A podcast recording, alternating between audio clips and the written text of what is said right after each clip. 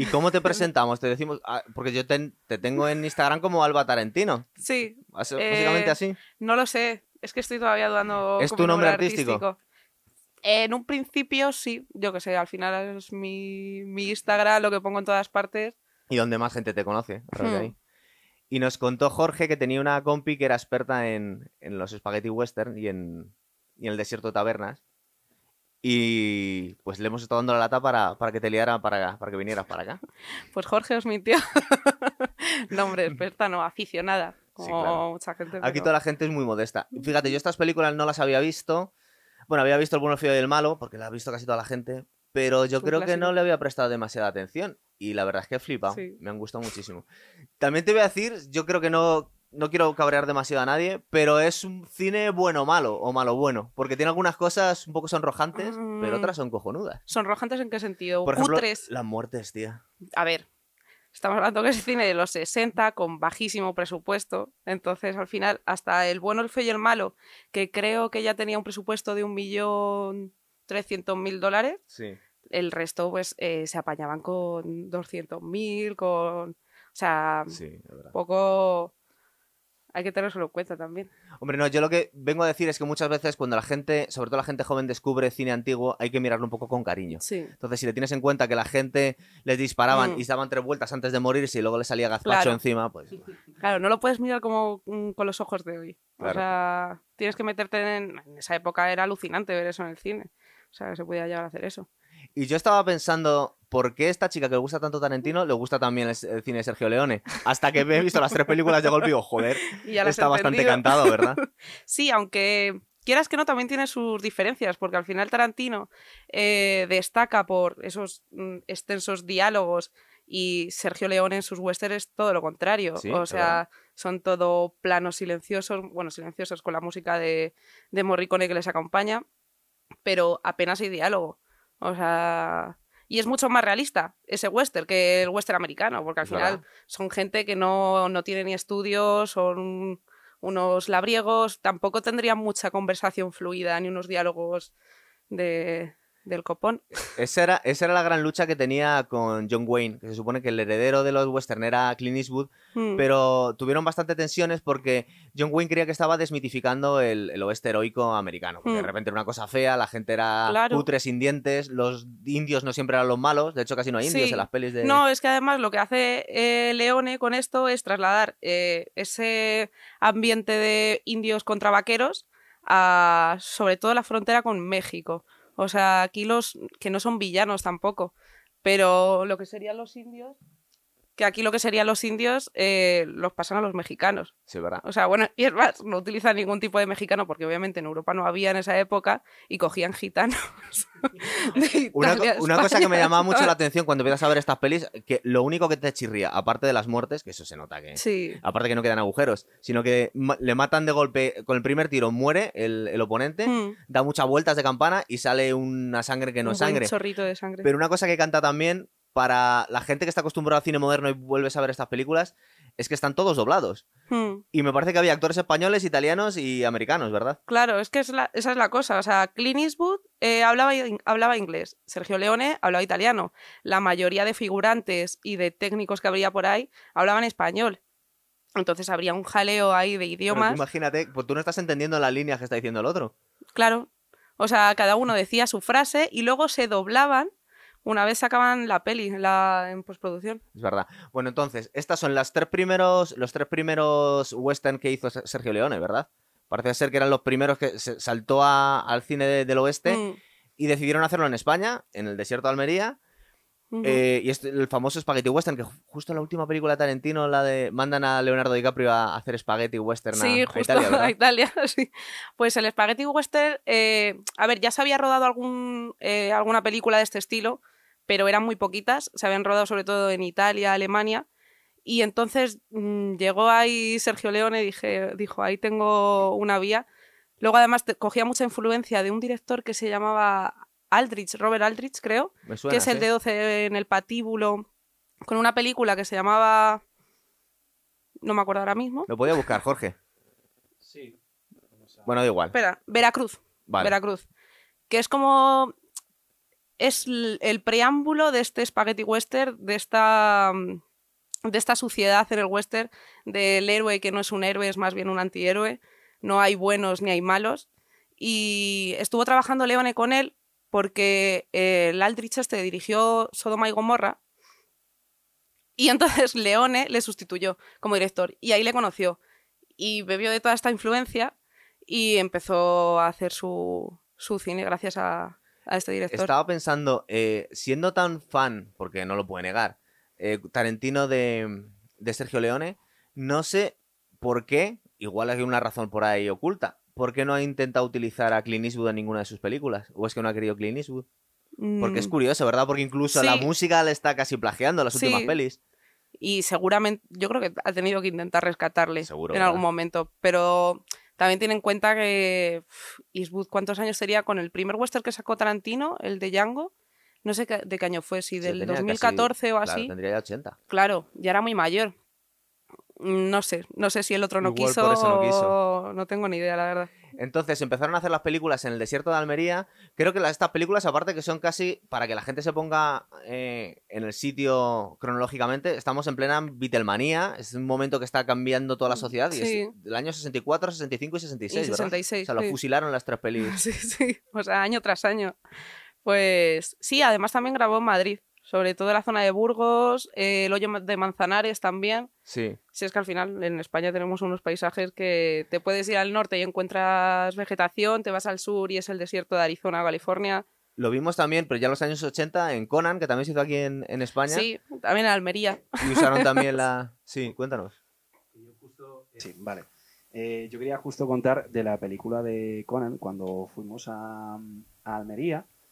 El set de la película estaba, mm, o sea, está vallado, es una propiedad privada, pero lo puedes ver desde lejos, es decir, se, se puede... Sí, se- de lejos. de lejos. Se puede observar que está medio derruido y entonces han puesto como unas verjas que Mm. pone propiedad privada, no pasar. Eh, y es, es en los mismos sitios donde, o sea, en, en- en el desierto de tabernas donde rodaron Conan el Bárbaro. Mm.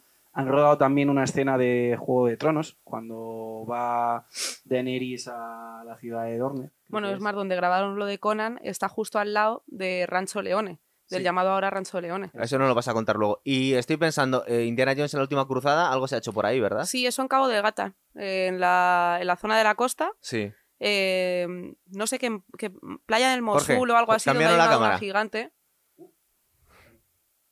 Ahí, déjalo. Bien.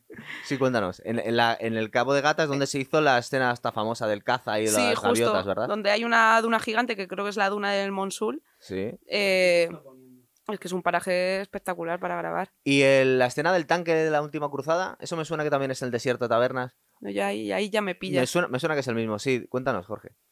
Eh, ahí es donde la escena esa famosa Sí. del... que habéis estado, ¿verdad? Sí, Sí. eso es. O sea, lo que estamos viendo es eh, la playa del Monsul, que mm, tiene la piedra esta gigante, que es donde se estrella el, el caza nazi, porque sin Connery espanta a las gaviotas. Eso es. A la izquierda no se ve en la foto, pero hay una duna de arena gigantesca, que además, eh, cuando vas allí, te di- Bueno, yo cuando fui allí dije, Buah, esto lo subimos en un minuto. Sí, lo- Estuvimos, estuvimos una hora y pico o dos horas subiendo eso. O sea, eso era un dolor de cabeza. Y eh, lo de Indiana Jones y la última cruzada que decías, la escena de mm, cuando va en el tanque, que parece que el tanque se cae por un barranco y. Connery se queda mirando abajo y luego está al lado también él. Eso es en el desierto de tabernas, sí. Eso me estaba imaginando, que también era allí. Porque cantaba mucho que lo hagas en la misma provincia, te vayas a un Mm. desierto y te tengas que ir a otro sitio. Claro. Entonces, bueno, ha sido mis dotes de deducción que digo, debe ser el mismo país, básicamente. Otra cosa que te quería comentar, eh, que te habrás dado cuenta tú, eh, es un poco como, como. A mí me estaba recordando a, a lo de. A, la serie esta española, eh, ¿cómo se llama? Como, eh, la que se avecina. Que están cogiendo a un grupo de actores y como que los barajan para cada película, porque les cambian los nombres. Es decir, el malo de la primera le usan en la segunda En y la había- había de muerto. villano. Sí, A Lee Van Cleef también le, le reciclan. claro, o sea, es que en realidad son como historias diferentes. Y el, el que es villano en la primera película y luego hace igualmente en la segunda, creo que la intención de Leone no era mm, usarle a, a él como villano, pero al final yo creo que fue el único que accedió. y yo creo que Clint Eastwood se lo estaba pasando también en España, que dijo, venga, ha tenido mm, éxito la primera. Clint Eastwood no le conocía ni el tato antes de hacer la primera de por un puñado de dólares y dijo, pues bueno, vamos a seguir con esto que parece que tiene, que tiene tirón. Es que parece que es como si fuera una compañía teatral y dice, vamos a hacer otra obra distinta y a ti te toca de malo. Pero es que, claro, en, el, en el cine moderno no estamos acostumbrados a que te no. cargues al malo y luego haces una película con el mismo nombre Sí, y vuelve a estar el malo ahí. Efectivamente. Y bueno, Clint Eastwood en realidad va vestido exactamente igual. Eh, se le conoce como el nombre, el hombre sin nombre, Eso es. porque no se le no se dice su nombre en ningún momento. Sí, El en el, rubio, el última. rubio, en el bueno, el y el malo, el manco, en la muerte tenía un precio, o por un puñado de dólares más. Y pero yo creo que, o sea, Clint Eastwood seguro que es el mismo personaje. Yo me he dado cuenta de una curiosidad friki, no sé si alguien más la había visto, pero pues, supongo que sí. Pero es bastante extraña, como estamos acostumbrados hoy en día en el cine a ver muchas ideas y muchos flashbacks y muchas cosas para intentar relacionar uno con otro. Y aquí estamos hablando de tres películas que aunque se supone que no es la misma historia, el protagonista es el mismo. Sí. El protagonista podría ser el mismo en distintas historias. Mm, ¿Te has dado cuenta que en el bueno, el feo y el malo, un momento que se encuentra un soldado sudista que se está muriendo y le deja su, le pone su abrigo y coge su poncho. Y el Sí, poncho sí, que sí, coge claro, es el que va a llevar. Pero ¿qué es lo que pasa? Que se pone el poncho que lleva en las dos primeras en la tercera. Claro, Entonces yo estaba pensando, ¿esto es una precuela? puede ser. Claro, está, está jugando ahí con el tiempo. Está jugando con el tiempo. Podría ser Pero en perfectamente. aquella época no lo hacía nadie, claro, en el año Ya. 60 y pico, ¿verdad? Sí, lo que pasa es que tampoco se ha hablado mucho de, de esos giros, de esos cambios. ¿Te imaginas que he descubierto personajes. yo eso? Pues tienes ahí No, un gancho. no lo había dicho a nadie más, ¿verdad? Como Jorge con la música de Ennio Morricone. Una Cuéntanos cosa tu así. teoría de A ver, cuéntanos esa teoría, pero abre tu micro, Jorge. Sí, em, No, no vas a poder ganar lo que acabo yo de descubrir. He descubierto No, que el bueno y no. feo y malo es una Es una precuela. es una paridad, cuidado, ¿eh? es una paridad del carácter. A ver. No, no, tiene su yo, sentido. Yo lo que dije es, a ver, eh, Ennio Morricone es un señor que es italiano, ¿vale? Ese- Eh, evidentemente. Por favor. Vale, y entonces en Desarrolla. Italia, en Italia, como bien sabéis, hay una gran influencia en el sur española. Es decir, por ejemplo, eh, aquí en España tenemos los belenes gracias a que el sur de Italia fue territorio español. Los belenes son de Nápoles. ¿Sí? Pero en Italia tienen procesiones de Semana Santa, gracias a que eh, fueron los españoles para allá. Son procesiones de Semana Santa muy, vamos a decir, muy malas, ¿vale? Es decir, los pasos son muy pequeños, Son más cutres. suelen tener varales, es decir, que no hay gente metida debajo del paso llevándolo como aquí los costaleros, sino que los costaleros van en varales, es decir, que son las barras que le ponen al, al paso. El paso es la estatua, vamos a decir. Mm. Vale. ¿no? Em, y son muy primitivas, que son un poco pues como lo que se ve, por ejemplo, en la película del Padrino 2, que se ve que hay una procesión de un santo al principio en Little Italy, no sé si te acuerdas. El programa del padrino mañana. Vale. pues no es que lo como- anuncio aquí ya que estamos. como lo hacemos mañana en directo. Como antesala. Entonces, eh, ¿qué es lo que pasa? Que yo lo que pensé fue, jolín, la música de Morricone eh, de las pelis del oeste se parece bastante a la, ti- a la típica música que tocan las bandas de los pueblos en España. Entonces, quizá sea una influencia de la música de Semana Santa española que se ha, por así decirlo, transmutado Mm. a Italia con las procesiones de allí, porque es una música que es muy parecida. Es decir, es que yo muchas veces me acuerdo de pequeño que yo estaba en las, en las, en las procesiones de Semana Santa y es que de repente estaban a lo mejor tocando la trompeta y luego tocaban la caja del tambor y decías, joder, pero si es que parece que va a haber que el Jesucristo se va a echar un duelo con la Virgen sí, y con sí. San Juan. O sea, La verdad es que es muy original la música. Es muy sí. original la música de Morricone, ¿verdad? Porque aparte te pegan como voces, te pegan grititos. Mm. eh, Es, la verdad es que es algo que, que luego ha, ha pasado a formar parte de la música del oeste. Es que la música Sí. del oeste ya la asociamos a Morricone, no lo que Claro. había casi antes, ¿verdad? Entonces, vamos a intentar llevar un poquito de orden, para, más que otra cosa, para luego no dejarnos más, co- más, más películas. Entonces, la primera película, que es del 64, ¿verdad? Que Sí. es por un puñado de Un dólares. puñado de dólares. Eh, se supone, yo quiero pensar que está ambientada en México. Se supone que Sí, está sí, en México, la porque aparte de México. lo sí. llaman San Miguel el pueblo. Y básicamente eh, que Clint Eastwood es una especie de mm, cazarrecompensas, Sí, un pillo, busca ¿no? vidas, sí. Que llega al poblado, están las dos familias enfrentadas Sí, y, y decide, pues, eh, no ponerse ni, un- ni de un lado ni del otro, sino que luchar por las dos y cobrar a la vez de las dos. O sea, es un héroe que no es para nada bueno, Claro. ni, y, y aún así atrae. Claro, o sea, es la primera vez que aparece un antihéroe, o sea, un protagonista así. mola mucho porque se hace amigo del enterrador del pueblo, que es el único que va a hacer negocio ahí. bueno, y del del bar, Que sean cuatro. una cosa así, es verdad.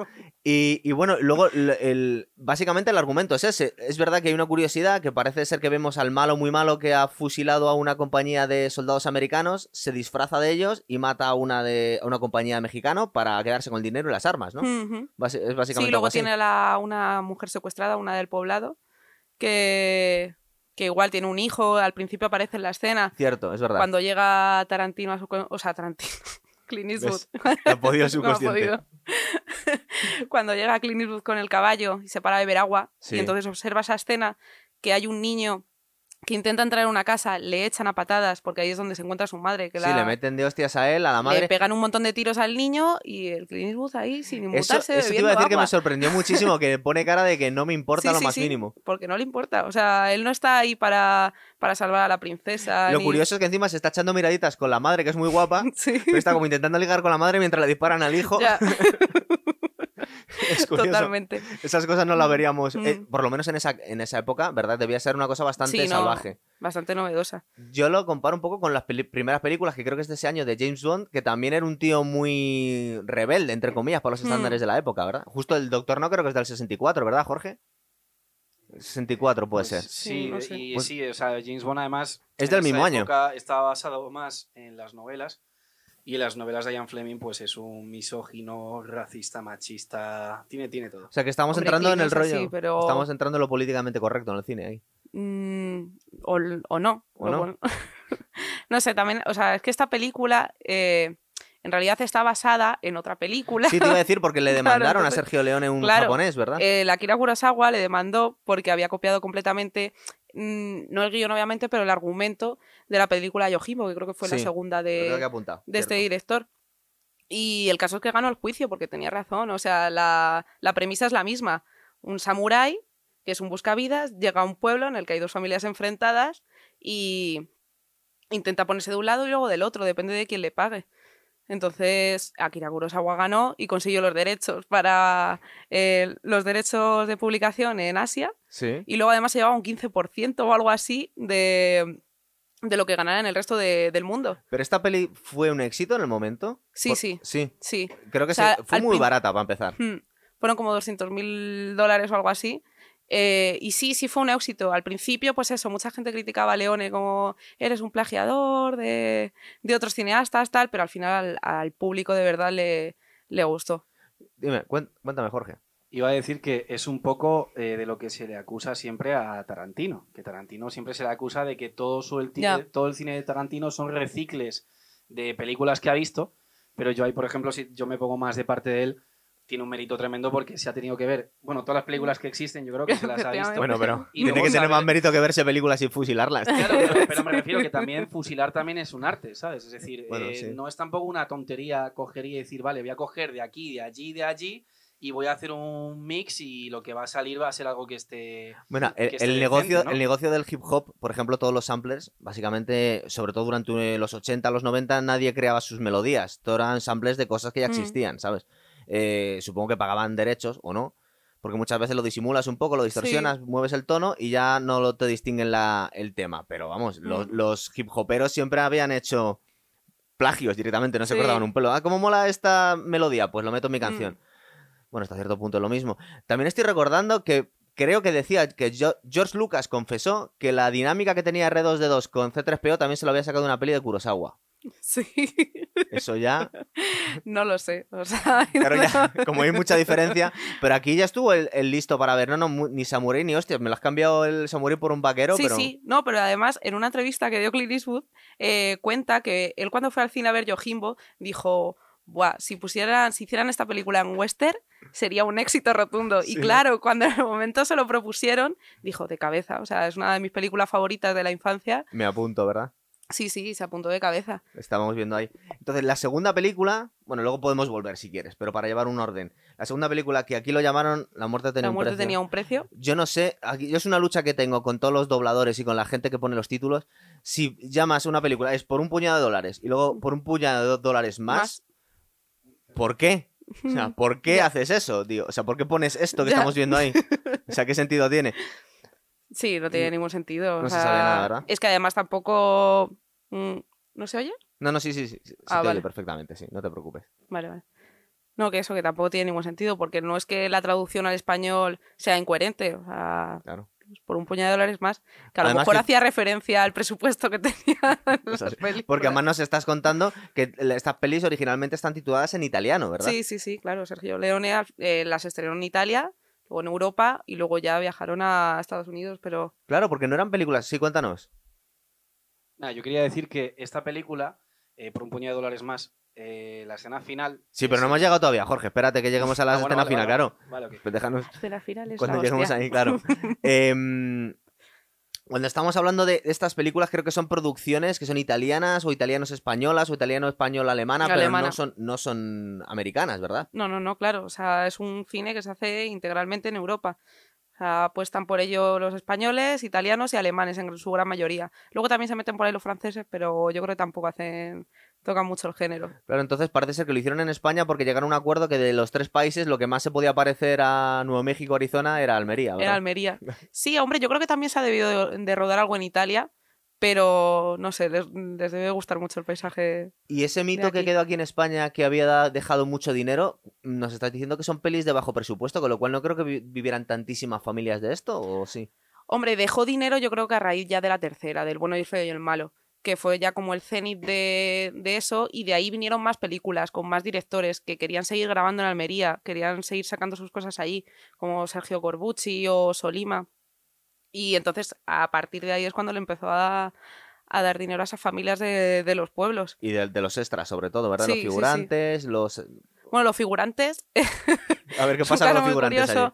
Esto te lo cuenta muy bien en el documental de eh, El cementerio de Sad Hill, que está en Netflix, por cierto, si lo queréis Y que ver. está en Burgos, ¿verdad? Que está en Burgos. La gente se vaya a buscarlo en Almería, pues no. Sí, sí, no. Está en Burgos. Te puedes ir ahí eh, en dos horitas, te plantas ahí. Ahí lo tenemos. El cementerio, que lo han reconstruido todo ellos. Está igual que la película. Eh, sí, lo han intentado reconstruir, lo que se ve estaba totalmente enterrado y Ah. por eso el documental se llama Desenterrados a Gil. A ver, cuéntanos, Jorge. Sí, o sea, lo que te básicamente te cuentan es que después de haber hecho la película, el rodaje, o sea, el plató, perdón, o lo que viene siendo el escenario, el set, vamos a decir, se Sí. abandonó. Entonces creció la hierba encima y entonces eh, te cuentan que pues que había gente del pueblo de por allí de Burgos que sabían dónde estaba más o menos, pero que nadie iba allí, que eso se lo había comido la naturaleza, ¿no? Y entonces eh, dio la casualidad de que estaba en unos territorios que ahora son terreno público y que no son una propiedad privada. Mm. Entonces los, los chicos que se pusieron a desenterrarlo pidieron a, pidieron a la comunidad de Castilla y León que les dejara en plan considerarlo como un terreno protegido y que les dejase en plan pues ya no solo desenterrar lo que viene siendo mm, el círculo, círculo de, de piedra, piedra. sino poner las cruces y demás y por suerte pues parece que consideraron que era un bien cultural y les Claro, y les dejaron y la verdad es que tiene que ser bastante impresionante impresionante verlo Sí. ¿No habéis Estoy- estado? no, no, yo estoy no, deseando hemos estado ir. ninguno, qué vergüenza, por favor. Íbamos a haber ido este año, pero si al lo final con a ver, todo el virus- aplazamos el programa casi.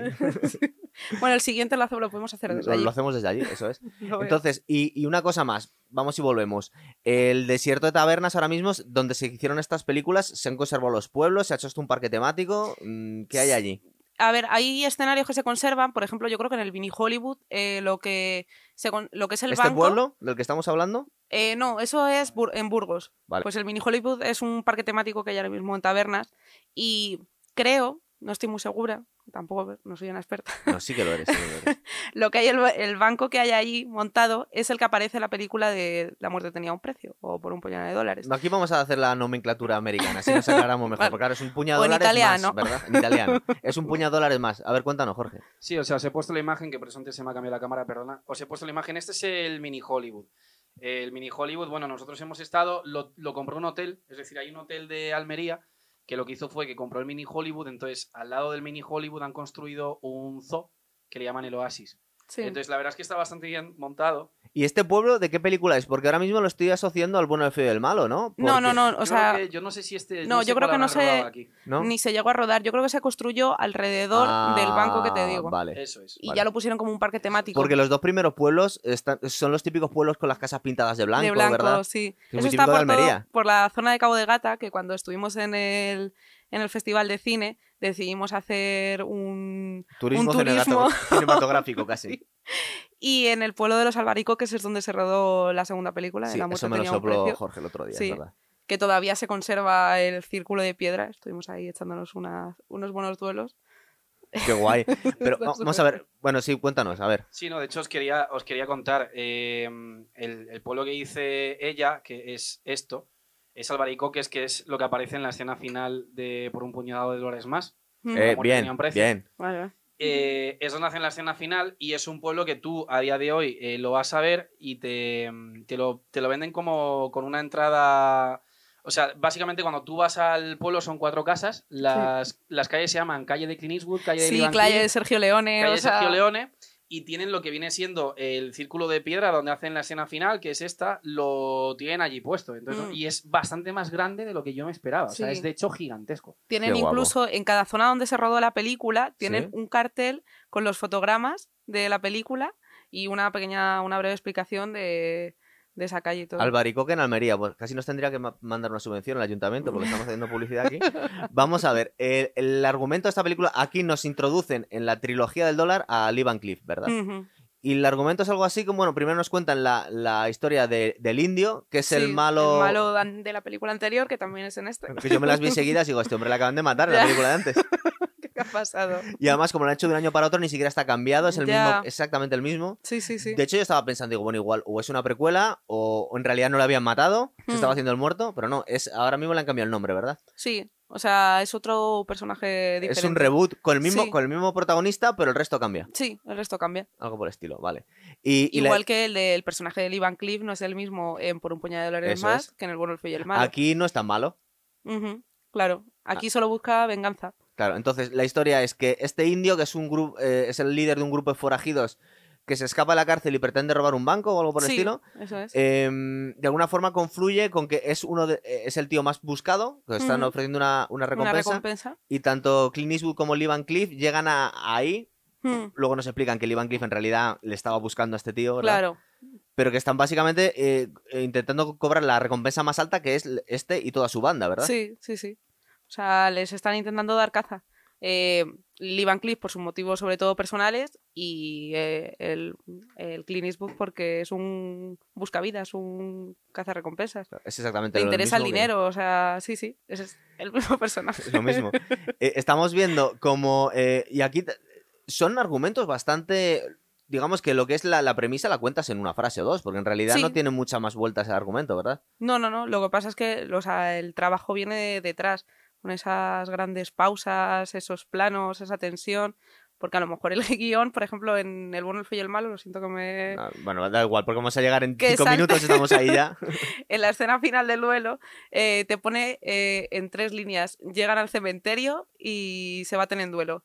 Y esa escena dura 20 minutos o algo Es así. verdad. Entonces, Pero aquí la última escena, que ya casi hemos llegado, que Jorge quería hablar de ella, también es bastante larga, ¿verdad? Es como... sí, sí, sí, es sí. como está calentando para luego el Eh, peliculón, que es el- la, la tercera. Supongo que estamos Sí. todos de acuerdo que es la que más nos sí, gusta. hombre, ¿verdad? obviamente es la que más presupuesto tiene y, y ya es donde se explaya totalmente Leone. A mí lo que más me gusta de sus películas son el final. O sea, Sí, el duelo final es increíble y el de eh, Por un puñado de dólares más es alucinante. Está muy Es bien. la tensión. Es verdad, eh, simplemente vemos cómo eh, se nos revela las- los motivos de Lee Van Cleef, que no me acuerdo qué nombre tenía en esta película. Eh, Pues tampoco lo, lo pueden buscar no. la gente. Lo puede buscar Sí. la gente, no te preocupes. El caso es que este hombre era el, el- el hermano de una de las víctimas del, del indio. sí, Que parece ser que estaba enamorado de una chica y en la noche de bodas mata al marido e e intenta violarla y ella se suicida. ¿no? claro, y ella se suicida. En vez de dispararle a él, coge el revólver y se pega un tiro. Claro, entonces todo esto viene además, eh, está unido a unas imágenes que tiene un... Vamos a ver, ¿cómo lo descubre esto Clint Eastwood? Con el reloj que tiene la foto de la, de la chica, es, ¿verdad? Justo con la música. Y que va a tener importancia en el duelo del que quería hablarnos Jorge, ¿verdad? Claro. ¿Qué nos querías contar del, del duelo de un- por, un- eh, por un puñado de dólares más? No era tanto el duelo, sino mm, en sí nada, pues que el, el- el pueblo que es, es Albaricoques y que nosotros cuando fuimos allí, pues pudimos ver eh, la plaza donde hacen el duelo, que es lo que estáis viendo en la... en Ahí se ve el- en pequeñito. el fotograma, sí, se ve, se ve chiquitito y que, mm, que básicamente pues que es esa especie de placita que tienen allí, lo- la tienen súper bien conservada y además que es que es súper gracioso porque es que llegas allí, y es que son literalmente cuatro casas, al Sí, lado de sí. la placita esa me acuerdo que había una tienda de una señora que te vendía Le- Acuari- Acuarios, Inesti y demás, que a una Sí. abuela como que le daba igual todo. Yo creo que no estoy, no estoy seguro ni de que sepan lo que tienen ahí, o si lo saben les da igual. O sea, me Y- estáis diciendo que encima No, no, no, está claro masificado, que tú vas allí y tienes todo el pueblo no, para ti. totalmente. No, nos cruzamos con nadie Qué que bien. O fuera... sea, pudimos, pudimos llegar allí y ponernos a hacer fotografías como tontos. Sí. Hicimos incluso eh, una foto de estas que es como la que es lineal. eh, que Sí, te una pones tú en un panorámica. lado y luego apareces tú mismo en otro, que parece que te estás pegando un tiro a ti mismo. Digo, cosas de esas. Y allí no había nadie, macho. O sea, no. No, no. O sea, em, e incluso también, o sea, en el desierto de tabernas, que esto os, os quería enseñar, porque o sea, antes, antes os he enseñado lo que viene siendo el, el- el oasis, ¿vale? Que es esto que aparece aquí. Pero realmente en el que se suele rodar, es en el, en el Fort Bravo, que es esto que estamos viendo. eh, que el Fort Bravo a día de hoy sí que se sigue utilizando. Esto es la entrada. Entonces en la entrada tienes como un fuerte americano con todos los troncos, con su bandera y demás. Pero luego dentro eh, tienes esto, ¿vale? Estás un poco lejos del micro, Jorge. Vale, a ver, ahora. Ay, es que Sí. este micro es uno dinámico, te lo tienes que tener delante de la boca. Si en cuanto Vale, te alejas un poco no se oye. Pues como, a ver, repito, espera, como os decía, esto es la entrada de Fort Bravo, ¿vale? ¿Sí? Eh, que tiene pues su fuerte de palos o de troncos, los típicos americanos, con la bandera que se ve, la bandera se ve por aquí. Em, y luego lo que tiene dentro es literalmente dos poblados. Tiene primero un poblado del, del oeste, que es esta calle de aquí, que luego tiene una calle por aquí detrás que se mete. Y luego aquí hay como una plaza central. Para eh, dispararte. no, a- a- a- ¿perdón? Para, para dispararte con No, no, alguien la- que te el lleves mal. o espectáculo de tiros lo hacen aquí arriba. El espectáculo de tiros lo hacen donde está el poblado del oeste. Lo que pasa es que esta Nuestra plaza central de, aquí abajo separa el poblado del oeste con un poblado mexicano, que es Hmm. esto de por aquí. Entonces aquí hay una iglesia a lo Kill Bill, en plan de Ahí me estas, es como una ermita, una ermita blanca así a lo Kill Bill, y por aquí como casas, que es un poblado mexicano. Y luego lo que vemos aquí a la izquierda del todo, que son como grandes hangares, es un restaurante enorme. Tiene un hotel que se ven las casetas. ¿Qué tal está el hotel? Pues al hotel ese justo no hemos ido, pero tiene muy buena pinta porque tiene las casetas, la piscina, ¿verdad? Sí. Tiene que estar bastante chulo. Es que a mí me da un poco de pereza ir desde la costa ahí porque tardas un poco. Sí, Tardas se tarda, bastante, Se sí. tarda. Y de hecho, también te iba a decir, el Fort Bravo en sí, o sea, porque el Oasis, por ejemplo, eh, que es lo que os he enseñado antes, eh, esto. Esto, Sí. está, esto está pegado a la carretera, es decir, tú vas en la carretera que va hacia Tabernas, sales del pueblo y en 10 minutos estás en el oasis porque la entrada del oasis está en sí a un lado de la carretera. Mm. Pero en cambio, el Fort Bravo, eso está metido en el desierto. Entonces Sí. tienes que meter por debajo de la Por carretera caminitos. y meterte por un camino de arena que a lo mejor son pues eh, un kilómetro o dos kilómetros Sí. así. O sea, es No poco, más. pero tampoco. Y a caballo te alquilarán algún caballo, sí, puedes sí, subirnos, por para favor, alquilar caballos y Tienes- hacen rutas a sí, caballo sí, por el sí. desierto que yo eso lo tengo que hacer antes de morir. Hay que hacerlo. La verdad es que vamos, no, en serio, vamos a pedir una subvención porque les estamos haciendo sí, una, sí, mucha una campaña. ¿Cómo se llama? Una- un publireportaje le estamos haciendo casi al Desierto Taberna. El desierto es una pasada, porque yo me acuerdo cuando fuimos, eh, estaba yo con otro chico, con, bueno, con el novio de, con el novio de Alba, y me acuerdo que estábamos sentados como encima de un risco de estos, de esto que tenemos debajo, como es por una extensión de desierto bastante grande, y estábamos altos, ¿no? Entonces eh, me acuerdo que estábamos comentando en plan de, buah, aquí viene cualquiera y le ves a tomar por saco, te coges una escopeta y te lo cargas en un minuto porque lo estás viendo desde Os súper estáis, lejos. os estáis yendo al lejano oeste, nada más ir ahí ya te están entrando No, ganas pero de... es que estábamos hablando de eso, de, Buah, esto es un desierto, aquí se ve todo, aquí cualquiera que se meta por aquí le ves. Y de repente vimos un ruido y teníamos un cervatillo en plan Bambi a un metro de nuestra cara. A un En, metro. en el desierto. Sí, Sí, o sea sí, que sí. estábamos hablando de que desde ahí se podía ver a cualquier persona en plan flipándonos, en plan de, Buah, yo desde aquí diviso a cualquiera. Y teníamos un Bambi en la nuca. Y no os habéis dado cuenta. En plan mirándonos. Y me acuerdo que luego lo que justo, habla- lo que justo hablamos después fue, va, si llegamos de una escopeta, vamos, lo No cocinamos se puede, aquí no se puede disparar. Jorge, en el, en el mundo de hoy en día tienes que tener licencia No, de claro, esas evidentemente, cosas. evidentemente, pero que jus- es que lo teníamos a un metro de distancia. Es que él- es como, yo creo que nos vio mirando a los dos como gilipollas ahí al, al desierto y dijo, pues voy a ver qué ven estos también. Espera un segundo. Ahora vamos a la tercera, a la más conocida, el bueno, el feo y el malo, que aquí nos han cambiado el nombre, aquí se sigue llamando el Sí, bueno, el sí. feo y el malo, y Mm. es del 66.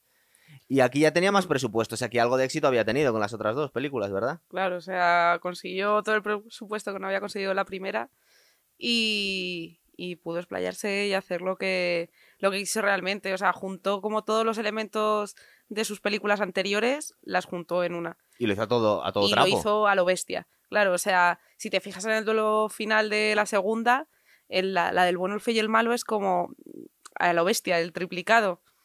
Porque también están tres personas, está, bueno, el Clint Eastwood está ahí en la segunda como Sí. observando lo que ocurre, pero el cementerio que se montó allí, O sea, ¿no? Y estoy pensando el campo de prisioneros. el campo de prisioneros. Y, y que me da la sensación que el hombre tenía tantas ganas de contarlo todo a lo bestia que Hmm. hasta cierto punto es un anacronismo histórico porque yo creo que Sí, a la claro. zona del oeste no llegó la guerra civil americana, pero aún así mete ahí batallas porque mola. Sí, sí, sí. Una cosa así. Y sobre todo la, esa guerra de trincheras que no la hubo en ningún momento en la, Claro. en la guerra civil, te la mete ahí con la escena del puente en la que están todos de trincheras.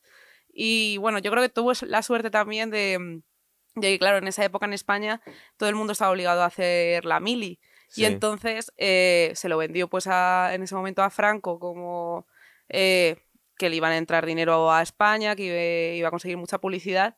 Y lo que hizo Franco fue pagarle ese dinero a los, a los chavales de la mili. No para que digas, fueran a- ¿eh? ¿Eso claro. era gente haciendo la mili? Claro, claro. Qué para bueno, que fueran a construir los escenarios, para ponerle los uniformes y que estuvieran de extras en las películas. Sí, sí. Vale, eh, bueno, y vamos a contar un poco el argumento para llevarlo ordenado, pero Jorge nos quiere contar algo. A ver, dinos. Sí, yo, yo os quería contar de que hay una anécdota que es cojonuda, que es eh, cuando construyeron el puente de madera, ¿vale? Que estuvieron muchísimo tiempo construyéndolo, eh, lo tenían que volar, como aparece en la película. Y entonces, eh, pues por lo visto, Leones se puso a hablar con los militares españoles que había allí y les dijo, bueno, cuando yo levante el trapo blanco y haga así, y entonces lo volaron. Porque les estaba ahí, les quería decir, cuando yo hago así, lo voláis. Y entonces lo volaron justo cuando estaban todas las cámaras apagadas y demás, porque ellos vieron que el le levantaba la mano. Entonces dice Clint Eastwood que de repente estaba, estaba sentado y dice que viene, que vio venir a León en plan llorando rojo, insultando en italiano y maldiciendo. Y era porque le habían volado el puente.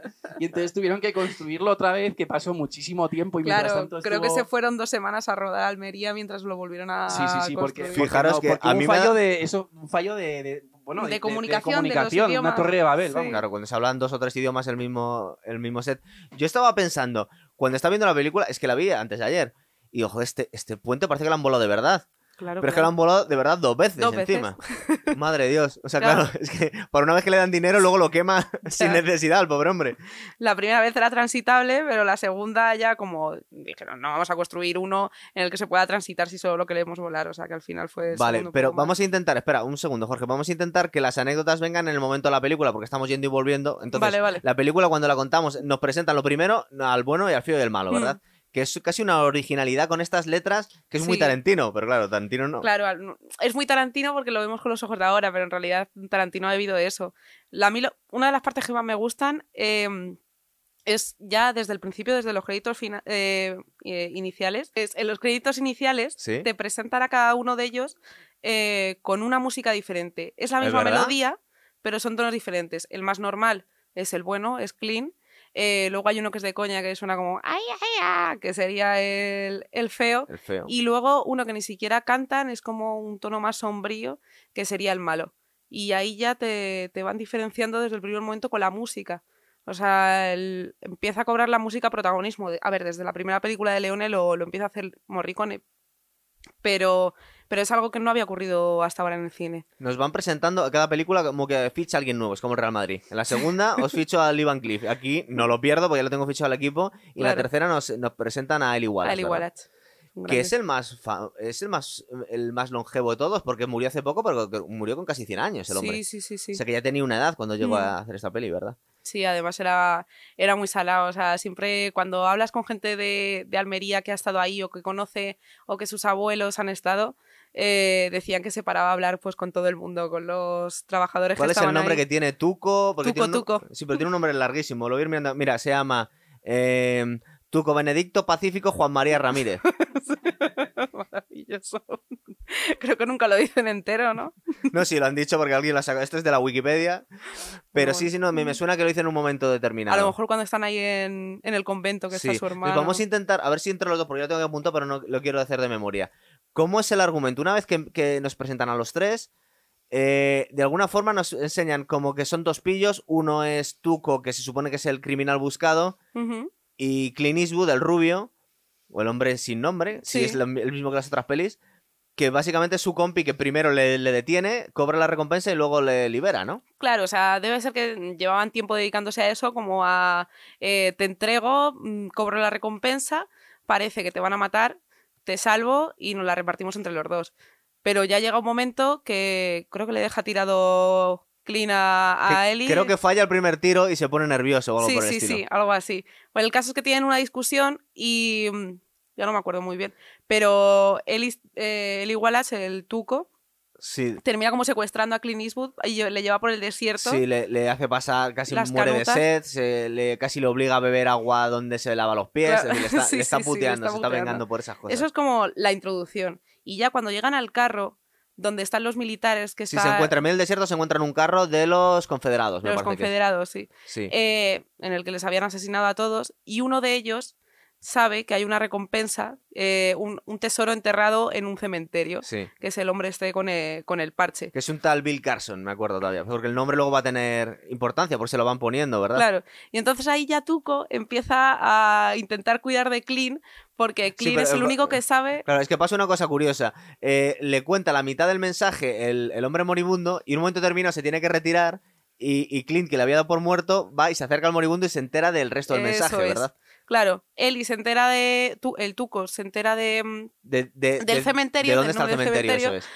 Y Clint Eastwood se entera de cuál es la tumba.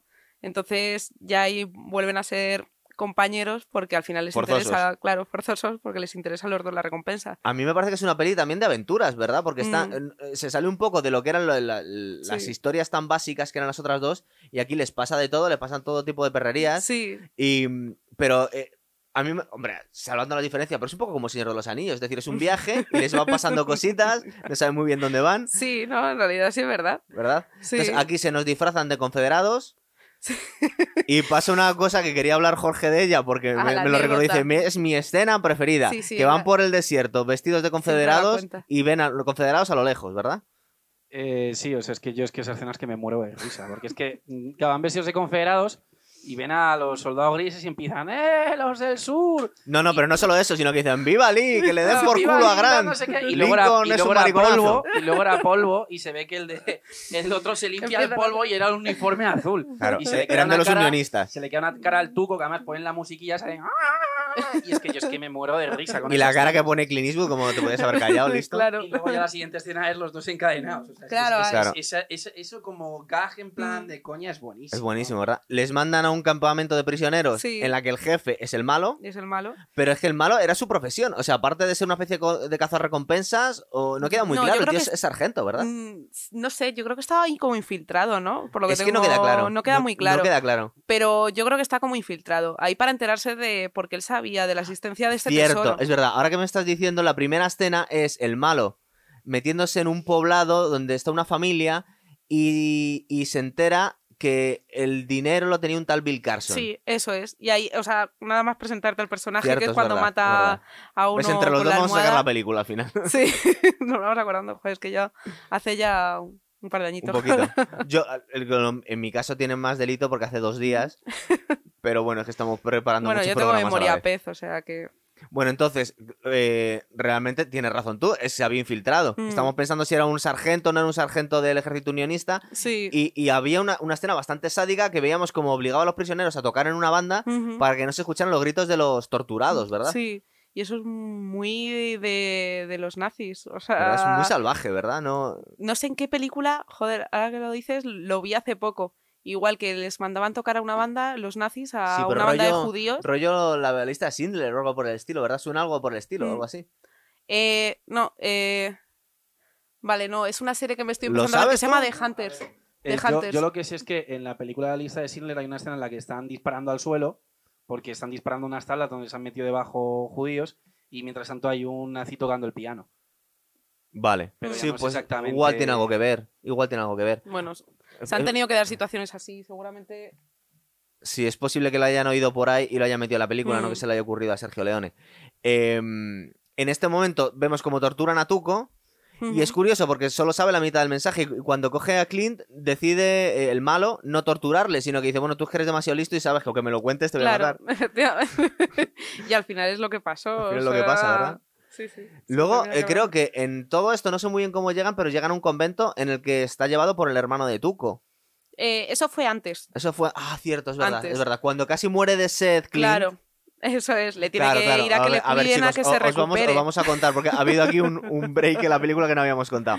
Desde que descubren al moribundo que les cuenta dónde están enterrados los 200.000 dólares, Mm, hasta que llegan al campamento de prisioneros ocurre una situación, que es que, que Tuco se había pasado a tres pueblos con el rubio y casi lo mata de sed. Efectivamente. Entonces tienen que parar en un convento para que le, Para que les cuide. para que le cuide, ¿verdad? Claro. Que es súper eh, cómico también Es que es co- el- cambio, de, el cambio de, de actitud que tiene Tuco, ¿verdad? Sí.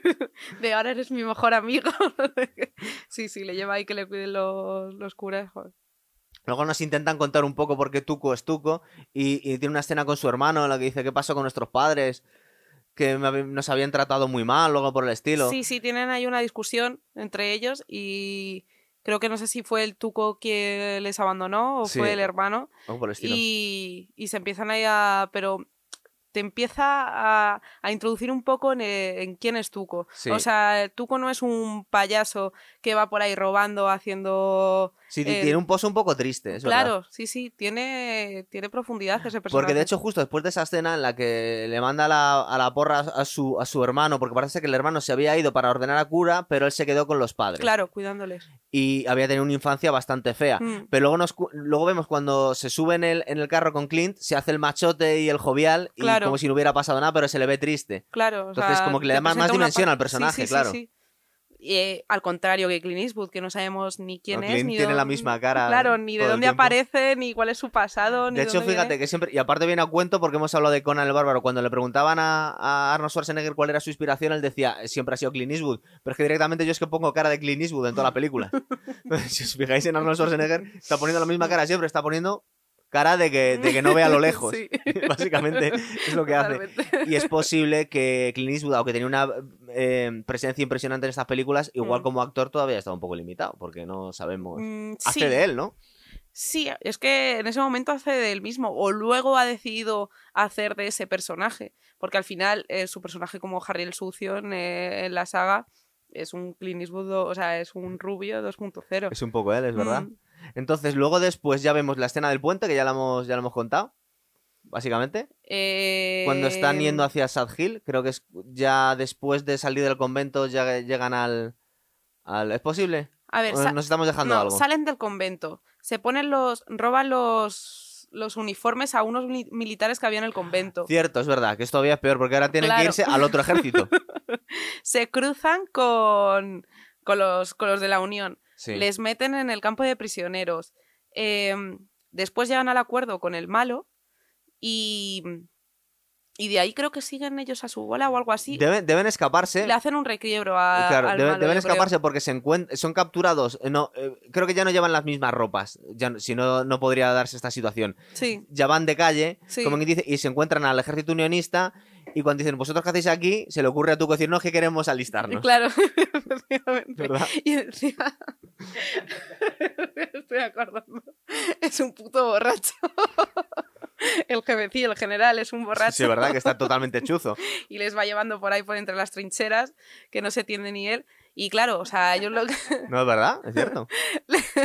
les interesa llegar al otro lado del puente, entonces están Pero, planeando eh, cómo a- a- llegan hasta Además allí. que es súper cómica la cara que tiene Clint Eastwood con las ocurrencias de Tuco, porque le mira en plan de ahora, Claro, ahora estamos alistados aquí. es un liante. El Tuco es el típico prototipo de amigo liante. Sí, ¿verdad? El que, el que te mete en peleas pero no se pega al final. sí, sí, sí. Como Jorge. Qué fama va a coger. Eh, el caso es que aquí se da la escena del puente en- Sí. en la que le confiesa que aunque eh, los sudistas y ellos están peleando por un puente que debería estar intacto, si Mm. alguien lo volase y hace así, eh, Claro. pues nos podríamos ir todos a casa y no morir tanta Claro. gente, ¿verdad?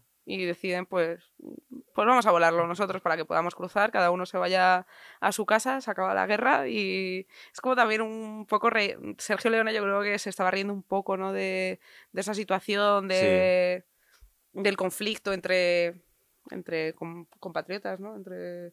Sí.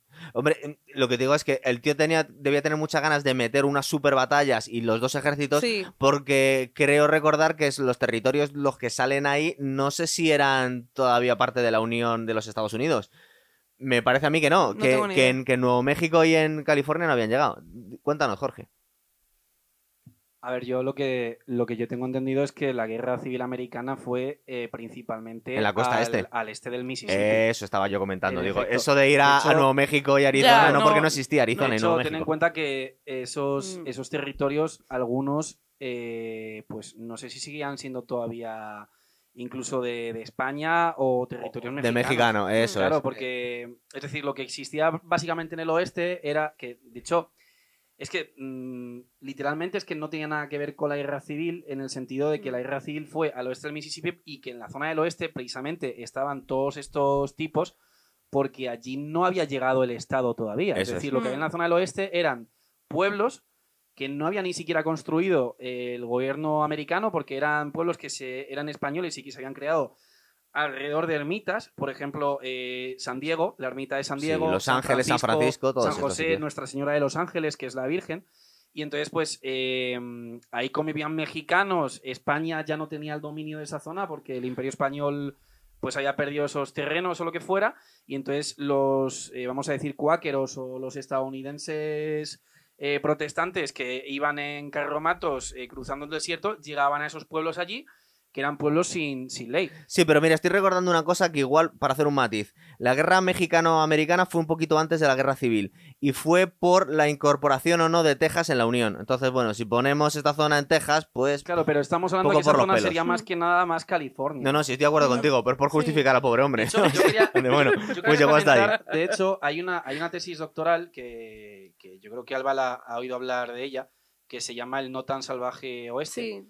Que lo que viene a decirnos es que en, en realidad en el lejano oeste lo que... mm, Es decir, la, la historia que, que conocemos del lejano oeste como todo el mundo pegándose tiros, eh, Es todo el mundo matándose, que es, que es una mentira. Es decir, ¿por qué? Porque en el, en el salvaje oeste lo que ocurría es que todo el mundo estaba armado, porque esos cuáqueros que cruzaban el desierto, ¿vale? Eh, pues evidentemente llevaban todos armas por si se encontraban con los indios o por si tenían cualquier problema. Sí, Este o una el- serpiente, simplemente este la es el- tenías que este es el libro.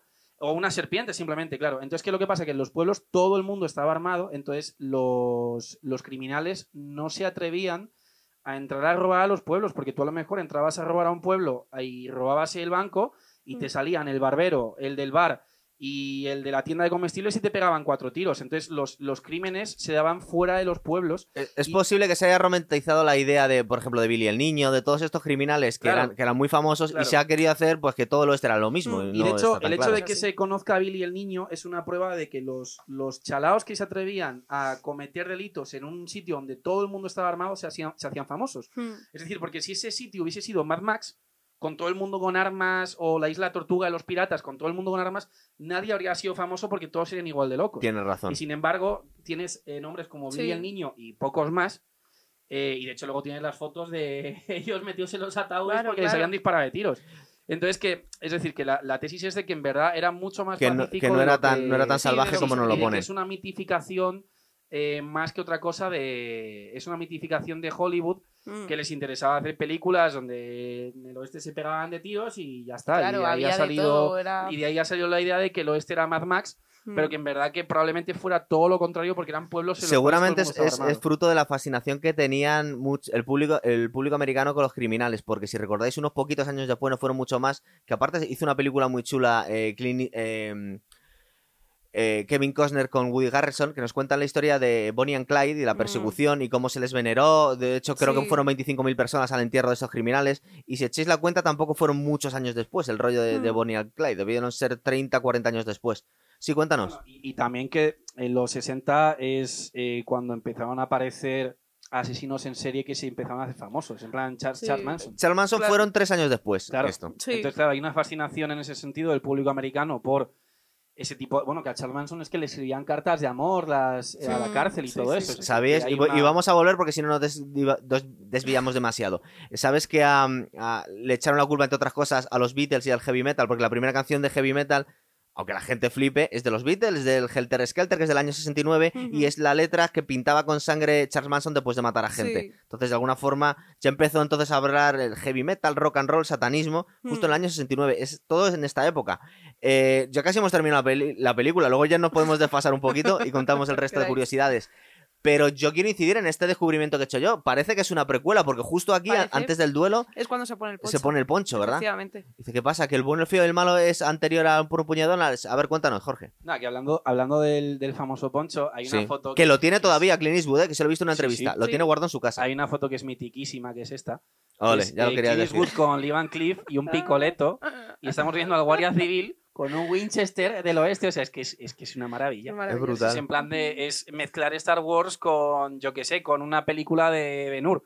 ¿sabes? O Está- sea, es estás diciendo que el tricornio en la. Guardia Civil parece sacado de Star Wars. No, que- no, no, me refiero que es como si mezclas dos cosas que no tienen nada que ver. El oeste americano con un guardia civil ahí con un Winchester. Star es como Wars es Ben Hur con la cantina Sí. de Mos Eisley. O sea, es una cosa loca, ¿sabes? Esta foto me bueno, parece... Mos Eisley es al otro lado del charco, pero es en Túnez, donde está grabado. Sí, claro, las, eh, pero que me- no, pero no me refiero ya a la localización en sí, sino que, que es, que es muy gracioso ver a un guardia civil con los dos vaqueros del oeste, porque encima hay una cosa que es bastante curiosa, y es que el, el concepto cowboy americano es un hispanicismo, es una traducción literal de la palabra vaquero, porque los vaqueros eran los españoles que iban a las Américas, sobre todo asturianos, a cuidar vacas, y que no es coña, que eran principalmente asturianos. Sí, no, ahora mismo no viene a la mente alguien en Argentina, en La Pampa, por ejemplo. eso es, iban, iban al principio con eh, grandes sombreros, como por ejemplo los que llevaba a la triste, ¿vale? Es decir, el sombrero de ala, de ala ancha, creo que se llama. Sí.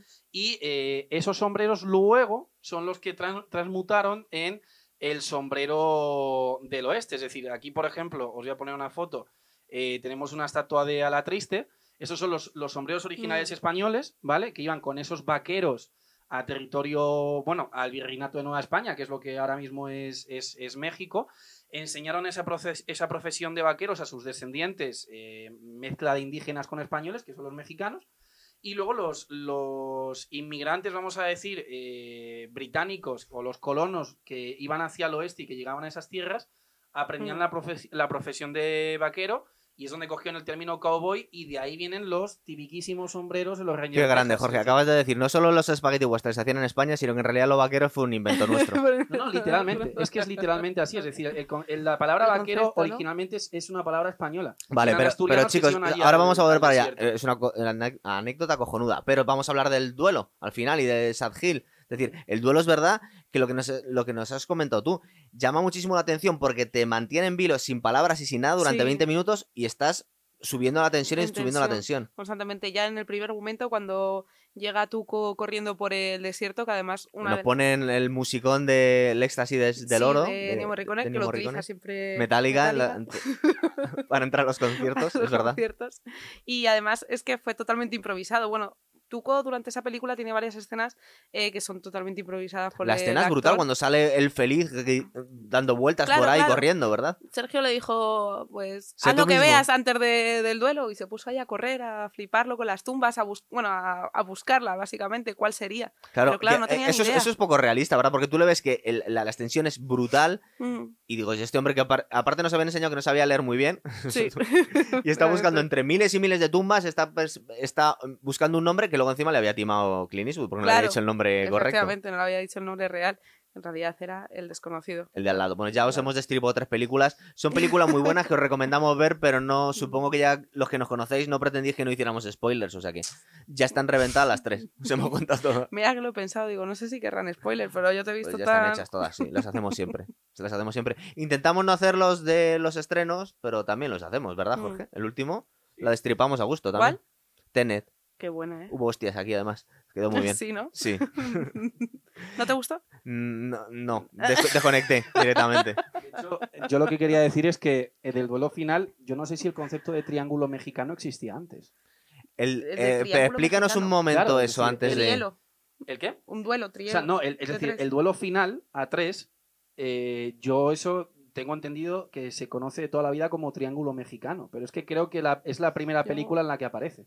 Lo conozco como, como trielo, pero no... Yo, yo al, al- Porque fijaros, esa, esa escena que es mítica al cine, yo no tengo perdón de Dios, pero no la había visto. Pero en el momento me quedó bastante claro que nos están poniendo a Clint Eastwood como alguien muy inteligente y sabemos que a Tuco le había torturado al otro y estaba clarísimo que le iban a disparar los dos al malo, claro. claro, obvio. Con lo cual estaba. Y aún estaba- así le trucó el arma o le quitó unas Sí, balas no, le dejó que- sin balas sí, encima, por si acaso. Y que bueno, en el momento que cae directamente a, a la tumba, el malo, sí estaba claro que era el primero en caer. Y el detalle de malote, Bueno, que de un tiro luego- le meto el, el sombrero y de un tiro le meto. Sí. O sea, te recojo todo. Hombre, El claro. sombrero y la pistola de un La tiro, pistola, es como le pega un tiro y le rompe el ala a una mosca si quiere. O sea, es brutal eso. ¿eh? Y eso que eh, en la anterior película, Lee Van Cleef sería más como, como el mentor de Clint Eastwood.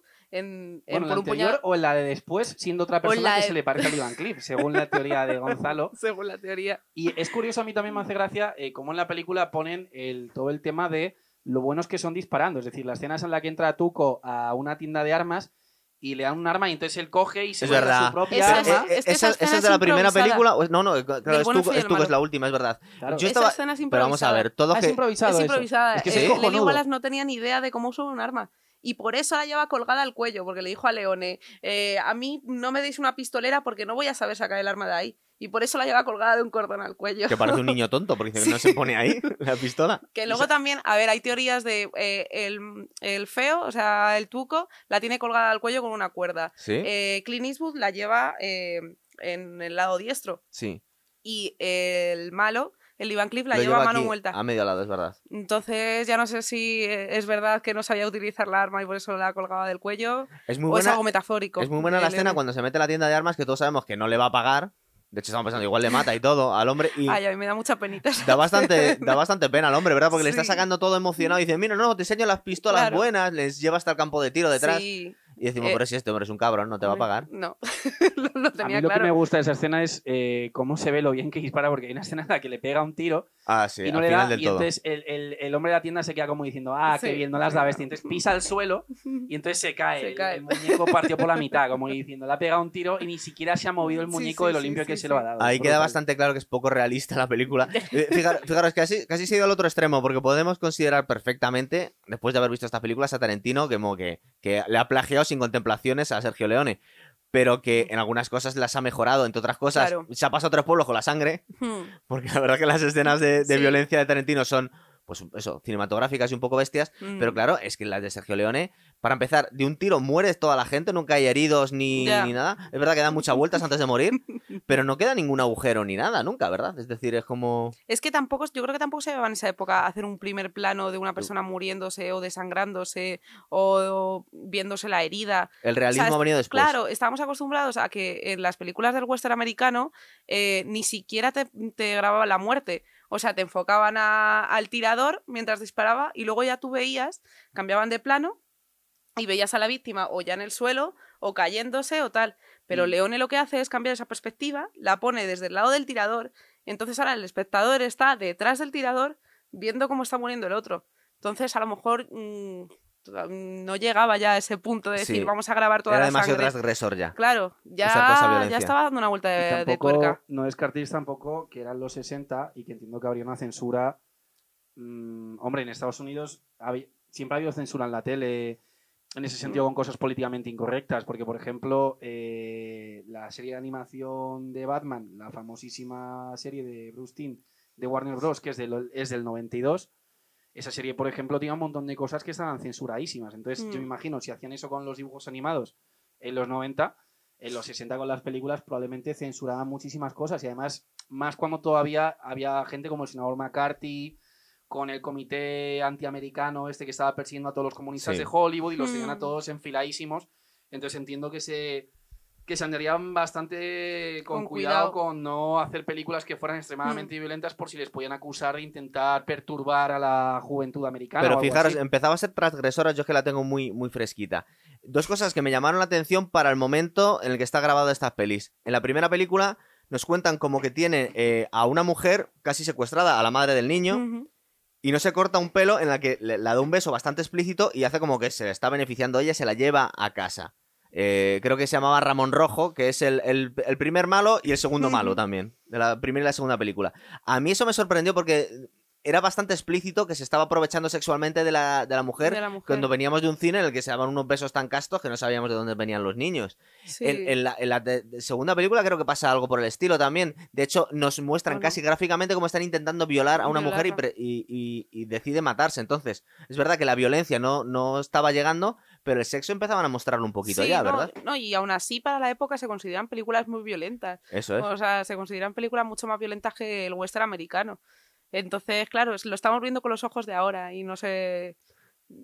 Sí, no cuéntanos, puede- no Jorge. es lo mismo. también ten en cuenta que eh, yo, o sea, yo lo que creo es había censura en esa época, pero estaban empezando como a sacar los pies del tiesto. Eso es. Sí. Porque, por ejemplo, las películas de James Bond, que son de los 60, los Broccoli, que son los productores, que eran italianos también, curiosamente, se hicieron de oro precisamente porque cogieron la fórmula de meter chicas que estaban muy buenas, meter toda la música y meter violencia y demás.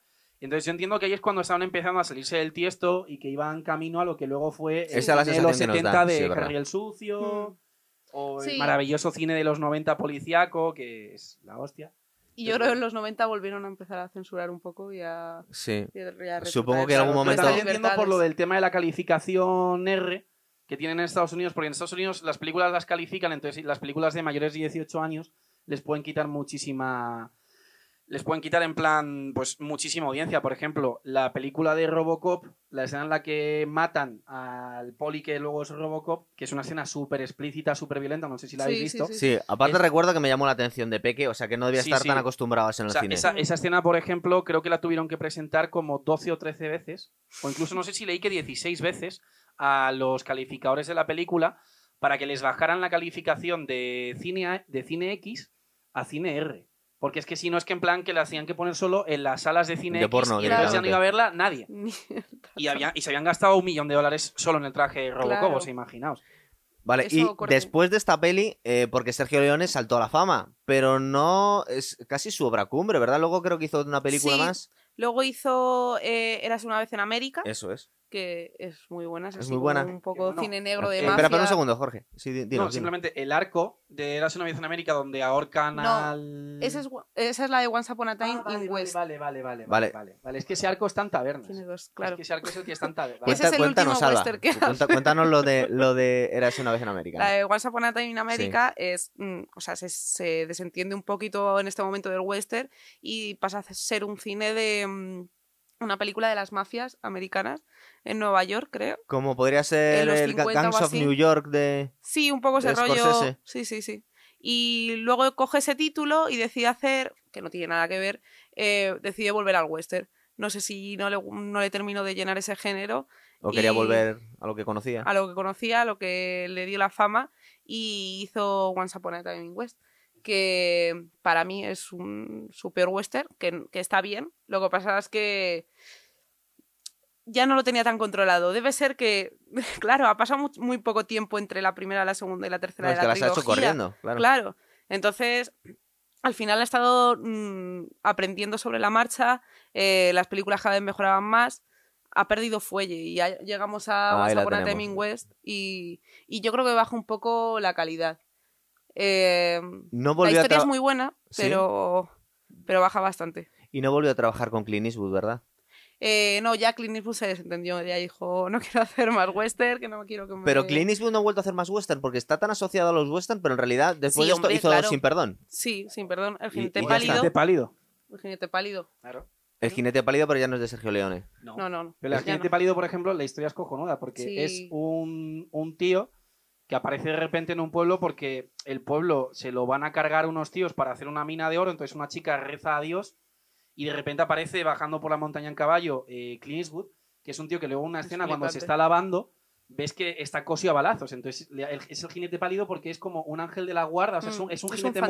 muerto, es un fantasma que envía a Dios a salvar al pueblo. Mm. es- es Pero estas películas historia. están hechas ya en Estados Unidos, ¿verdad? Estos Sí, western. sí, o sí, sea, eso lo- sí. los Spaghetti Western son estas tri- esta trilogía que fue la que se hizo en, en sí, España. y luego los directores que vinieron después. Lo que pasa es que se siguen haciendo películas en, en Estados Unidos, o sea, se siguen haciendo películas del oeste en Almería, es decir, en, en For Bravo, que es lo que os he enseñado antes, eh, por ejemplo, Sí. hace como tres años o así, hicieron un western en el que sale Joaquín Phoenix, Sí. que no me acuerdo ahora mismo cómo se llama, es una película de bajo presupuesto, que es de Joaquín Phoenix con otro tío que están buscando oro. Es que no me, es que no me acuerdo cómo se llama, pero eh, hay una película de... Sí, una de las últimas pelis que, pelis que ha hecho Joaquín Phoenix antes de la de Joker es un western y está rodado en For Bravo, porque de hecho cuando, nos, cuando fuimos a For Bravo, pues yo como hablo con todo lo que se mueve y con todo el mundo, pues eh, me puse a hablar con el guardia de la garita Ah, sí, el de la puerta. y entonces el tío me dijo que sí, que habían estado cerrados durante un tiempo al público, porque claro, cuando están rodando una película, pues no Mm. pueden estar abiertos y que y que pues que el Joaquín Phoenix que se paseaba por allí, que era muy majo. Yo no sé si los actores se hospedarán curiosamente en el hotel con los bungalows, no sé, o si llevarán las caravanas o lo que sea, No lo pero el sabemos. hecho es que se sigue utilizando. O, por ejemplo, se ha utilizado para pu- publicidad. Yo no sé si te acuerdas, eh, Gonzalo, el anuncio este que había en los 90 del Real Madrid, que salían los jugadores como haciendo como un duelo en el oeste, que salía Beckham. Sí. Pues ese anuncio, por ejemplo, eso es For Bravo, donde está, eh, donde está rodado. Es en una de estas calles que hay aquí abajo. De hecho, cuando fuimos a For Bravo, había fotos de Beckham con el dueño de, Hmm. de For Bravo allí y todo. Entonces, en ese sentido sí que es verdad que el, el- el plató se sigue utilizando. Sí, bueno, el plató se sigue utilizando, pero el, el Spaghetti Western no empieza con Leone ni acaba con él. O sea, Leone es el que le da la fama, el que le da el auge a este tipo de cine. Pero ya se habían hecho películas de Spaghetti antes que Leone, sin mucho éxito, y también se dieron después. Lo que pasa es que mm, también Leone es un poco ególatra en ese sentido, o e- bueno, era un poco ególatra, porque decía que nada, que el resto eran unos Unos unos- aficionados sí, o sí, no, imitadores. unos plagiadores, unos imitadores de su bueno, él estilo. también era un ¿sabes? plagiador y Pero aparte le habían condenado. Pero bueno. Efectivamente. Pero sí, se sigue, se siguió haciendo cine y además muy bueno. Eh, hay un montón de películas como eh, le llamaban Trinidad, eh, Le llaman Trinidad de Bud Spencer. Llevas Spencer, Son spaghetti western sí. también. Agáchate maldito, Django. Eh, ¿Django es- se ha hecho ahí? Django se ha hecho, o sea, se hizo en. Django Tarantino no. No. la, la primera. Ah, la primera, vale, bien. Estaba pensando yo. Django desencadenado no, Django la de. Nos da la sensación cuando ves un... Yo, lo- yo me, me estaba dando cuenta cuando estaba viendo estas películas que nosotros que, aunque podemos intentar imaginarnos como que fuese el oeste, nos canta España. Nos canta un poquito España lo- lo- el Los de- paisajes. los paisajes. No. Pero es una cosa así como si fuese una realidad alternativa, porque es casi más chulo que muchos sitios Sí. de, de Estados Unidos, ¿verdad? Es que tú Sí, te sí, puedes imaginar muchos, muchos westerns que pueden ser un poco sosos. Hombre, los de, los de John Wayne, por ejemplo, que se va Mm. a Utah. Eso sí, Claro. donde, donde también empieza la primera. Que fíjate, esta, esta película se hace en Utah y en Almería. eh, la última cruzada de Indiana Jones, que Sí. empieza en, las cuevas de Utah, que hizo algunos peliculones John Ford de western, pero estos ya que se hacían épicos. Y luego se iban también a Almería, pero no teníamos Mm. nada que envidiarle en no, nada paisajes, que envidiarles. ¿verdad? Y además yo creo que también se veía como mucho más cercano. O sea, toda la gente del pueblo ha participado en esa película. eh, Luego son paisajes que al final desde Madrid te plantas en 3-4 horas en coche. No es como, sí, los westerns lejanos americanos que están en Estados Unidos. No, esto lo tenemos aquí y hay que reivindicarlo. Y esos pueblos, por ejemplo, este que habéis dicho vosotros, Albaricoque, es que le, le da una dimensión a, a la, a la película que no lo ves en otra No. en un oeste. Es decir, tú cuando ves una, una película de un western que hagan eso en un pueblo mexicano, Sí. no te va a quedar tan bien, no. ni de lejos. Pero es que además llegas y es que está prácticamente igual con sus casitas blancas. Es increíble. O sea, Sí, esa vamos, es zona. que ya te digo que es que cuando fuimos allí, concretamente al Baricoques, es que estábamos nosotros en el pueblo y había una señora en una tienda que nos vendió algo, mirándonos en plan de estos gilipollas que vienen aquí a hacer el mongolo, aquí al, aquí al pueblo. ¿Era la de The Sisters Brothers, la que decías? ¿Cuál? The Sister Brothers. Como el, eh, Los hermanos Sister, en español. No, no, no, no, suena ¿pero qué te fatal. refieres? La, la- La de Joaquín Phoenix. Ah, pues no sé. Sé que hace poco hizo una película que está en Almería. De hecho, os quería comentar, hay una cosa muy graciosa y es que el actor Charles Bronson, ¿vale? Que es este que hemos sí, lo tenía que apuntar, que hizo una película también allí. Este fue el que hizo la de Once Upon a Time in the West, que es el Ya último vas a contar que que hay ¿no? Sí, este es, este es- esta es la última peli de Leone, ¿vale? Pues si veis a este actor, pues ahora mismo en For Bravo hay un tío que es este, que es Coño, clavado. Charles es, Bronson. clavado. Es un tío que es rumano. Es que, es pues no, pero es que es Charles Bronson era, Charles Bronson creo que era húngaro, ¿eh? Era, por ahí. O lituano. Pues sí, no era lo de- sé, era de la pero- zona. pero yo, yo cuando lo vi me quedé de piedra, porque yo Mm. había visto, hace, había visto hacía poquito la película y justo vas allí al For Bravo en Tabernas y ves al Charles Bronson y dices, pero qué coño Y no te hiciste una foto con él, Jorge. Con este no, nos hicimos una foto con uno que era enano, que parecía como un mono de feria subido a un Ay, caballo. es verdad. Era Bueno, muy pero gracioso. no es lo No, la mismo. he- no, con Charles Bronson también nos echamos una Ah, foto. puede ser. Sí, Nos la echamos tenéis que muchas buscar. fotos, pero Lo la curioso verdad de, es que- de este actor es que eh, Sergio Leone le llevaba proponiendo aparecer en sus películas desde la primera. No ¿A sé Charles si- Bronson? Sí, no sé si como protagonista o como el villano, ¿no? Seguramente ten- tiene más cara malo que otra cosa. Sí, puede ser. Pero el caso es que lo rechazaba y además en la, en la primera película de Por un puñado de dólares decía que el guion era malísimo, que no iba a participar en una película así y luego ya se lo volvió a proponer, no quiso, se lo volvió a proponer otra vez, no quiso. Eh, ya en su último western dijo, bueno, a ver, de perdidos al río, al final el, el director ha tenido éxito, pues Me vamos a apostar por él y ya le metió. Hombre, es que realmente el argumento de un por un puñado de dólares es una cansada. Es decir, es un tío que llega a un pueblo y enfrenta una facción con otra. Entonces, claro, si te lo Mm. cuentan así y no conoces al director y te llevan a España, pues yo me imagino que Claro, decía, no, que diría lo ¿Qué que me estás contando? que vas a hundir mi carrera que todavía no ha empezado. Claro, que de hecho, eh, este, Clint Eastwood tiene bastantes buenos recuerdos de España, porque si te ves el documental de Sad Hill, Sí, habla un en el documental le entrevistaron a Clint Eastwood, pero- que además los que, los que estaban desenterrando Sa- Sad Hill no sabían que el que robaba el documental se lo, le iba a entrevistar y luego lo- Mm. se lo pusieron y se emocionaron un montonazo.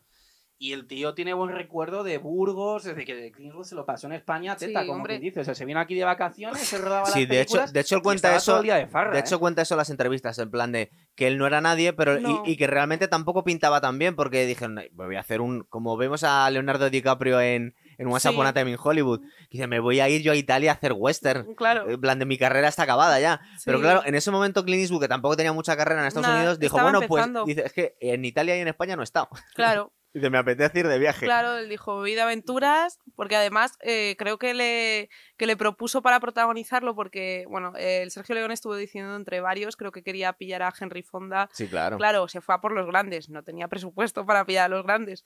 Y al final quiso pillar a uno, que no, me- no recuerdo el nombre, que tampoco pudo y estaba participando en una serie con Clint Eastwood, que era como un personaje secundario que estaba ahí y dijo, pues bueno, llévate a este chaval que no tiene nada que hacer, te lo llevas a Europa y, y que trabaje un poco.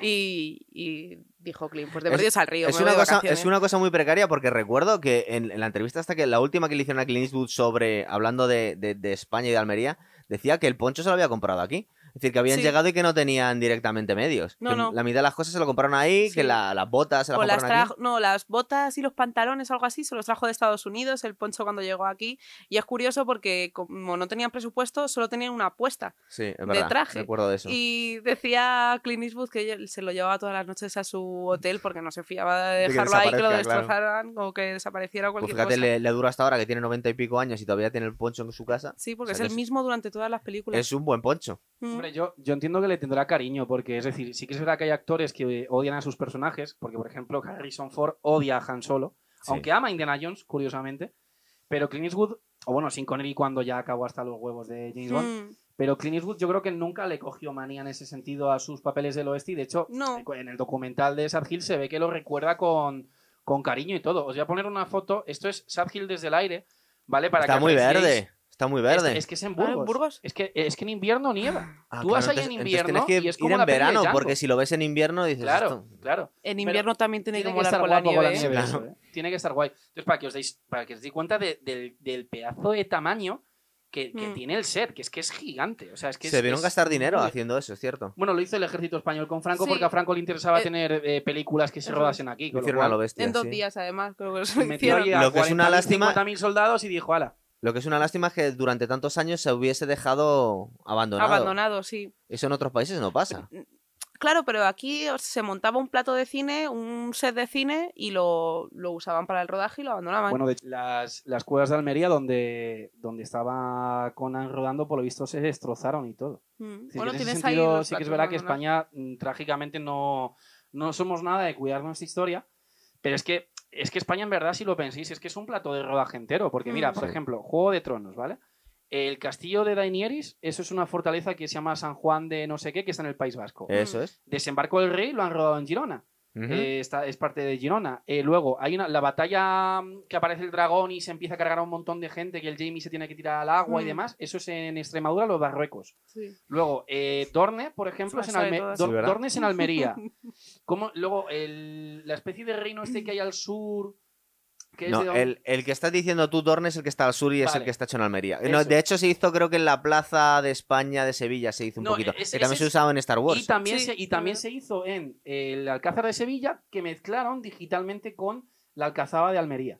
Porque cuando fuimos a Almería, Mm. en la Alcazaba nos dijeron que habían cogido eh, pues un plano de la Alcazaba y luego lo habían metido digitalmente otro plano del Alcázar de Sevilla. Es decir, que en España han rodado Mm. muchísimas Muchísimo. cosas. Y es que en verdad es un país tan diverso que es que puedes hacer una película del hombre lobo o de Sleepy Hollow en los bosques de Sí. Asturias y de Galicia. Y luego tienes tabernas, pero también tienes desiertos de arena, porque, por ejemplo, en Juego de Tronos, todos los Dothraki son canarios. Mm. Es que son, son y extras los de ponen como unos salvajes, ¿no? Eh, bueno, sí. Que vienen aquí a matar a los godos. O tienes los monegros también. Sí. El es desierto que de los tienes, monegros. o sea, en España hay una cantidad de parajes Claro. Brutales, en verdad. O sea, y no es que se haya descuidado, por ejemplo, ese set, es que ese set, o sea, ahora mismo se construye y se, y se retira una vez que has grabado. Antes no, antes construían un puto cementerio y lo dejaban ahí. Lo dejaban ahí ¿sabes? puesto, claro. Construían un poblado Bueno, oeste supongo que ser un páramo, ahí. no había nada que cuidar ahí tampoco claro. antes. Sí, eh, bueno, y esto- luego, luego hay más películas, más películas, ah, digo para ir dejándolo ya, pero vamos a ver Sí. qué más películas podíamos ver. Eh, con, el- con bárbaro una se ha hecho entera ahí, sí, haznos las recomendaciones, por favor. Ya que ¿Alguna te tenemos aquí. de, si queréis ver más películas de Spaghetti Western, de mi amigo Valen García, tiene un libro que se llama Guía del Spaghetti Western, ¿Sí? donde aparecen absolutamente todas las películas ¿Qué del subgénero que se han hecho del Spaghetti. Así que ahí lo dejo por si... Creo que cuando hablaba Schwarzenegger del rodaje de Conan, eh, parece ser que muchos de los extras los contrataron aquí también. O sea, pero no solo los extras, sino los especialistas también. Especialistas también. Eso es, sí. cuéntanos. Esto, esto yo lo sé porque... No se te oye. Esto yo lo sé porque mm, eh, mi entrenador, que Alba le conoce, Edgar, Mm. ¿vale? Es eh, un tío que es culturista y siempre ha estado metido desde hace ya pues muchos, muchos años, décadas, en el mundo del culturismo. Entonces a mí me contaron que en España los primeros culturistas que hubo, que fue gente como por ejemplo Francisco del Hierro, ¿vale? Eh, algunos de ellos aparecieron como extras en la película de Conan porque no encontraban gente que estuviese tan fuerte como Arnold Schwarzenegger. Entonces, ¿qué Claro. pasa? Que para tener a los extras necesitaban gente que fuera culturista también. Entonces tiraron de los culturistas españoles y algunos Hmm. aparecen en, en películas pues como esta. Que también Claro. aparece, por ejemplo, el actor este que se llama Jorge... que es Jorge Díaz, ¿no? Aparece de No, pequeñito. no, claro. Espera, es que luego tiraron de los actores españoles, porque Conan de pequeño Jorge Sanz. Ese, Lo que pasa es que. Jorge Sanz no ha crecido mucho más. Tú ahora lo ves de adulto y dices, joder, madre del amor hermoso. Sí, ¿no? Vaya ojo que tenía John Milius para cogerle. Y la madre de Conan es Nadiuska, que es una actriz del destape, que la verdad es que la Mm. mujer luego acabó muriendo en la indigencia y con problemas mentales, pero que en la época era como la reina de erótica de las películas de Alfredo Landa y todas estas. Sí. Pues cogió de ahí a la madre de Conan, para que veáis. Este- bueno, sí, pero ese es Conan. Si, es- si ve que estamos Sí. hablando así de su madre, igual se nos enfada. Pues la verdad es que nos ha quedado un programa muy guay, Alba. O sea, te- a ver si repetimos, porque aparte te- estábamos tramando un programa de Tarantino, te, ¿Ah, tienes que venir. Sí, sí. Bueno, bueno, ya veremos. Vale. Bueno, pues a ver si conseguimos que Venga, liarte sí, aquí otro día. volveré, Muy, volveré. muy bien, pues nos despedimos, chicos. Venga, hasta otra. Muchas gracias.